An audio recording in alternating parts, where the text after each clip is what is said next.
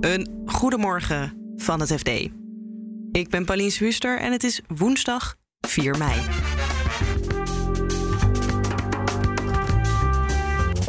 De oprichters van fietsenmerk Van Moof waren op zoek naar een ervaren manager. En die hebben ze gevonden. Zij heeft natuurlijk alles wat, waar Van Moof tegenaan loopt wel al een keer meegemaakt. Het Hoge Rechtshof in Amerika lijkt het recht op abortus af te gaan nemen. Dit is, dit is echt groot. En dat is een beetje, dat, dat, dat zeggen mensen natuurlijk heel vaak als er nieuws komt uit het land waar ze zelf verslag van doen. Maar dit, dit, dit, dit is echt enorm. En ondanks al die berichten over hoge huizenprijzen en hoge huren, is wonen betaalbaarder geworden. Als je kijkt naar de nieuwe kopers, die hebben vooral te maken gehad met die stijgende huizenprijzen van de afgelopen jaren. Dan is de hypotheekrente wel wat gedaald. Maar zij profiteren dus veel minder dan mensen die al eerder een huis hebben gekocht voor een lagere prijs. En die ook nog eens hun rente opnieuw hebben kunnen laten vaststellen. Dit is de dagkoers van het FD. Fietsenfabrikant Van Moof heeft een nieuwe president. De oprichters en broers Taco en Ties Carlier doen een stapje terug en laten de dagelijkse leiding over aan Gillian Tans. Lennart Zandbergen stelt je aan haar voor.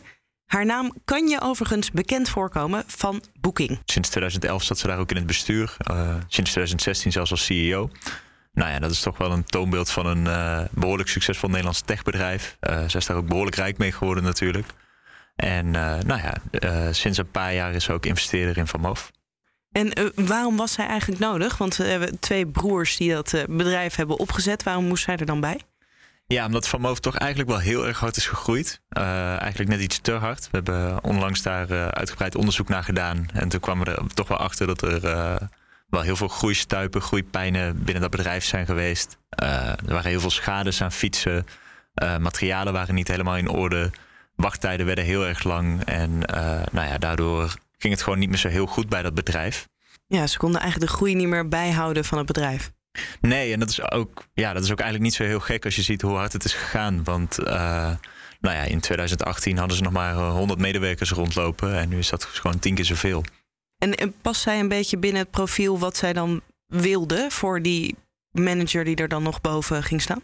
Ja, eigenlijk past zij daar wel perfect in. Want zij heeft natuurlijk alles wat, waar Van Moof tegenaan loopt wel al een keer meegemaakt. Uh, want ook Booking.com was in 2002 een heel klein bedrijf. Uh, en tegen de tijd dat ze daar wegging, was het een heel groot beursgenoteerd concern. Dus dan, uh, ja, dan heb je al die groeistappen en al die groeistuipen. Uh, het, het, het, proces van zo'n volwassen bedrijf worden, heb je dan allemaal al wel een keer meegemaakt. En dat is wel ervaring die ze goed kunnen gebruiken binnen Van Moof. Ja, en, en wat is haar grootste uitdaging, denk je? Ja, toch echt wel het opschalen van het bedrijf. En dat is wel, denk ik, moeilijker dan wat het was bij Booking.com. Want Booking.com is uiteindelijk gewoon een website, een platform. En uh, Van Moof is eigenlijk heel veel start-ups tegelijkertijd. Het is tegelijkertijd, uh, ze bouwen die fietsen zelf, uh, die onderdelen ontwerpen ze zelf. Ze willen ook wereldwijd die fietsen zelf verkopen. Ze willen ook zelf alle reparaties doen. Nou ja, en ondertussen heb je dan ook dat online platform wat erbij hoort. Het is ook weer een softwarebedrijf, want alles moet natuurlijk wel mooi met apps en weet ik het wat allemaal uh, te regelen zijn. Dus daarmee is het wel een moeilijkere business dan, dan wat Booking.com misschien was. En hebben we een idee uh, hoe zij dit gaat aanpakken? Of wat het bedrijf uh, van haar wil? Volgens mij wilden ze nog niet reageren, toch? Nee, dat is eigenlijk wel heel interessant. Want uh, nou ja, we hebben met een van de twee oprichters gesproken onlangs. En ja, toen vroegen we natuurlijk ook... hoe gaat het bestuur er dan uitzien? En wie heeft het dan voor het zeggen? en toen benadrukte hij heel erg van... nou, wij houden het gewoon als, als oprichters voor het zeggen... Uh, er komt gewoon iemand bij die gewoon uh, de dagelijkse leiding in handen gaat nemen. Maar tegelijkertijd kan je ook afvragen, als je zo'n ervaren manager erbij zet, ja, die heeft geen zin om uh, op iedere beslissing die ze neemt nog een keer te worden gemicromanaged door de oprichters. daarmee is ook wel een beetje de vraag van, en dat is ook wat in het Nederlandse investeerderswereldje we wel veel hebben gehoord, is dat die twee broers wel bekend staan als erg eigenwijs en erg eigen gereid. Het is dus wel ook een beetje de vraag uh, hoe zij dit nu uh, gaat managen. En dan gaan we naar de Verenigde Staten, waar het Hoge Rechtshof op het punt lijkt te staan om het recht op abortus af te schaffen. Blijkt in ieder geval uit een concept vonnis. En het is nog een concept, maar het lijkt een historische beslissing, volgens Amerika-correspondent Casper Thomas. Wat we eigenlijk al wel weten is dat een, een dag die progressief Amerika erg vreesde uh, inmiddels is aangebroken. Namelijk dat het Hoge Rechtshof, het Supreme Court hier in Washington, uh, werkt aan een vonnis waaruit zou blijken dat Roe v. Wade, de rechtszaak die het recht op abortus eigenlijk vastlegde, dat die geschrapt zal worden. En uh, die, wat ik zeg, die vrees die was er al een tijdje. Ehm, maar je weet nooit wat dat Hoge Rechtshof nou precies aan het doen is. Dat is allemaal intern, dat is allemaal geheim. En op het moment dat er een vonnis komt, een oordeel, dan, dan weet je pas hoe laat het is. Maar goed, nu is dat dus uitgelekt. Uh, de concepttekst, een tekst in voorbereiding. Daar kan nog het een en ander aan wijzigen, maar de, de, de basis die lijkt wel te staan. Uh, en dat zou eigenlijk erop neerkomen dat abortus dus niet langer een landelijk gegarandeerd recht is uh, voor iedere Amerikaan. Maar dat het iets is wat aan staten individueel zelf gelaten gaat worden. Waarmee staten dus ook kunnen zeggen, ja, bij ons bestaat dat recht op abortus niet. En hoe zit dat nu met de verdeling over de staten? Een precieze telling moet ik even, zou, zou ik even moeten maken. Maar je moet je gewoon voorstellen dat staten waar een, een, een sterke conservatieve meerderheid is, denk bijvoorbeeld aan Texas, maar ook een kleinere staat als Arkansas of verschillende zuidelijke staten, South Carolina, North Carolina. Um, dat, uh, dat, dat zijn de staten die hiermee de, de, de ruimte krijgen om het recht op abortus uh, dan wel flink in te perken, dan wel tot een, tot een minimum te realiseren of misschien zelfs inderdaad compleet af te schaffen. Dus je krijgt eigenlijk een soort twee Amerika's. Als jij in, als je in Californië woont, dan uh, ben je dit recht behoorlijk zeker. Uh, als je in Texas woont, uh, kun je er eigenlijk van uitgaan dat dat, dat is al aan het verdwijnen overigens, maar dat, dat dit een soort nagel in de doodskist is voor het hebben van dat recht. Hoe erg hakt dit erin in Amerika? Dit is, dit is echt groot. En dat is een beetje, dat, dat, dat zeggen mensen natuurlijk heel vaak als er nieuws uh, komt uit het land waar ze zelf verslag van doen. Um, maar dit, dit, dit, dit is echt enorm. Omdat dit eigenlijk toch, mensen gingen ervan uit heel lang dat als het Hooggerechtshof eenmaal zoiets besloten heeft, dat is 50 jaar geleden, is gebeurd in 1973, dan, dan staat dat gewoon. En het feit dat dat nu een, een, een recht, wat dus al, al 50 jaar lang, waar al 50 jaar lang gebruik van wordt gemaakt, wat ook iets heel fundamenteels is natuurlijk, omdat het gaat over, uh, het, gaat over het menselijk lichaam. Het is natuurlijk ook een gevoelig onderwerp, een gewichtig onderwerp. Het is niet iets wat, waar, waar mensen licht over denken, want het gaat natuurlijk inderdaad ook, zeggen de conservatieven, natuurlijk over het recht van de van het ongeboren leven. Dus weet je, veel grotere, veel meer onderwerpen die Amerika meer verdelen, krijg je eigenlijk niet. Uh, en als er dan nu zoiets fundamenteels lijkt besloten te worden, want we weten het dus nog niet helemaal zeker. Dat is, dat je weet het pas echt zeker op het moment dat het, dat het Hof het als vonnis naar buiten brengt. Um, er, zijn, er zijn niet heel veel onderwerpen die, wat ik zeg, die zo fundamenteel raken ook aan, aan, aan de politieke verschillen hier in de VS. Moet ik dit dan ook zien als een soort uh, eindspel van poging van de Republikeinen om meer invloed te krijgen op uh, instituties zoals het Hooggerechtshof? Ja, of het, of het begin van het spel. Uh, het, het, het, is een expliciete campagnebelofte geweest van, van Republikeinen, van Trump. En, en dat is ook een belofte die hij nu weer doet. Uh, uh, stem op ons, stem op mij. Dan worden de rechters benoemd die, zoals dat dan heet, pro-life zijn. Dus die tegen abortus zijn, zo kun je het misschien beter noemen. Um, en dat, die, die deal, als het ware, die wordt, nu, die wordt nu overeind gehouden. Er zitten inmiddels voldoende conservatieve rechters in het Supreme Court dat ze weten dat ze een meerderheid hebben. Zelfs als er uh, eentje bijvoorbeeld zou zeggen: Nou ja, goed, ik ga toch niet helemaal mee. Ik stem, met, uh, met, met, ik stem, ik stem tegen. Ze hebben de, het is 6 tegen 3. Dus dat, uh, daarmee is, is er gewoon alle ruimte voor dit soort echt baanbrekende vonnissen. Die de, de, de juridische infrastructuur van Amerika, die bepaalde rechten aan burgers verschaft, enorm, enorm op de helling zet. En tot slot de woningmarkt.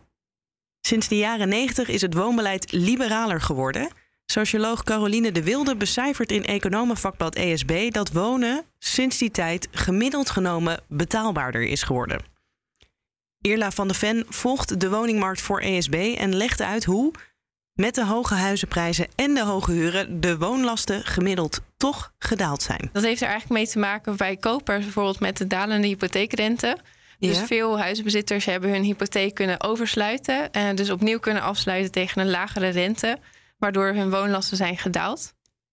En het tweede is dat er meer sortering heeft plaatsgevonden. Caroline laat zien dat de hogere inkomens steeds meer in de koopwoningen terecht zijn gekomen. Dat de laagste inkomens steeds vaker in een sociale huurwoning um, zitten. En dat ja, de middeninkomens die hebben ofwel een koopwoning ofwel een woning in de vrije huursector. Mensen zijn iets meer op hun eigen plekje komen te zitten. Ja, dus je ziet minder vaak dat mensen met een laag inkomen toch een koopwoning hebben met te hoge woonlasten. En is het dan zo dat vooral wel koopwoningen betaalbaarder zijn geworden? Of is ook de huurmarkt als geheel gemiddeld genomen betaalbaarder? Alle markten zijn iets, gemiddeld genomen, dus iets betaalbaarder geworden. Maar bij de koopmarkt is, de, is het verschil wel het grootst. De woonlast van het mediane huishouden met een koopwoning is gedaald van 957 euro in 2005 naar 551 euro in 2019. Of als je aflossing meeneemt, 624 euro. Ja.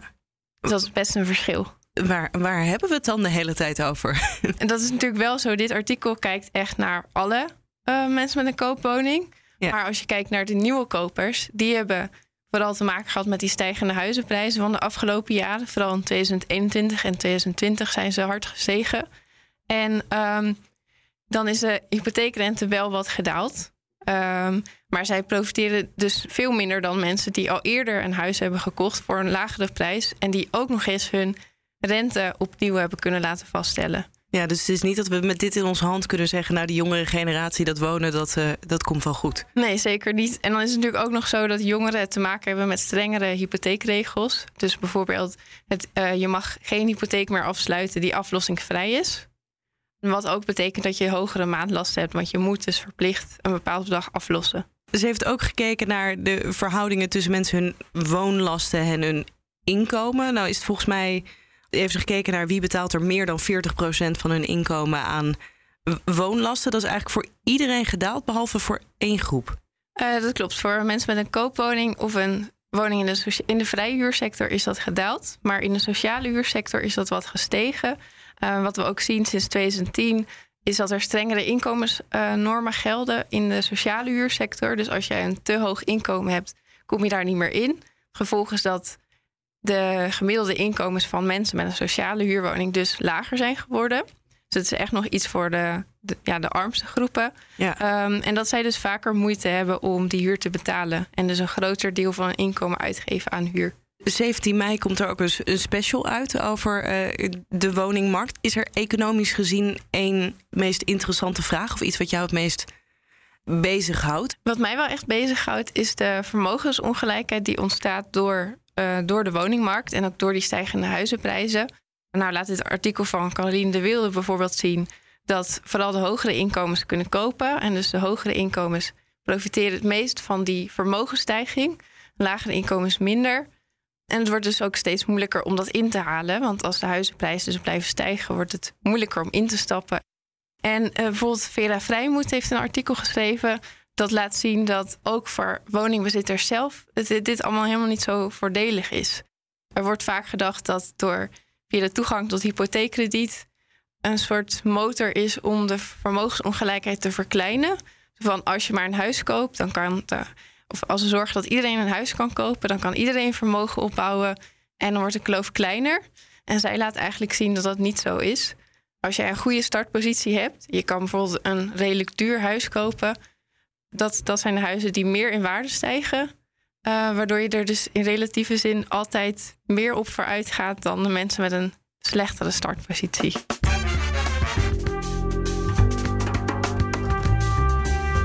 Dit was de dagkoers van het FD. Wil je nou meer horen over vermogensongelijkheid? Zoek dan even de podcastaflevering op die ESB heeft gemaakt van hun podcast De Nieuwe Economen.